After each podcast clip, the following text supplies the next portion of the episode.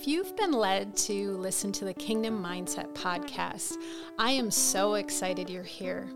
God has really put it on my heart over the last couple years to take everything that I have learned through a 20 year career in professional counseling and share it with the world. That these concepts of thinking like God thinks, learning to love like Jesus loved, and nurturing a powerful relationship with the Holy Spirit, I believe have been a lost art in the Christian world.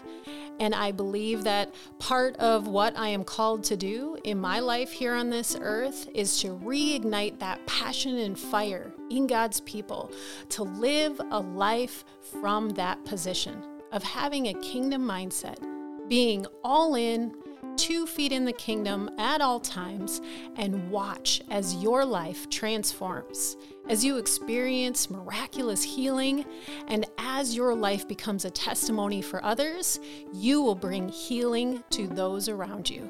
So join me because this season one is going to be all about how to establish that mindset from the very beginning and see how your life changes.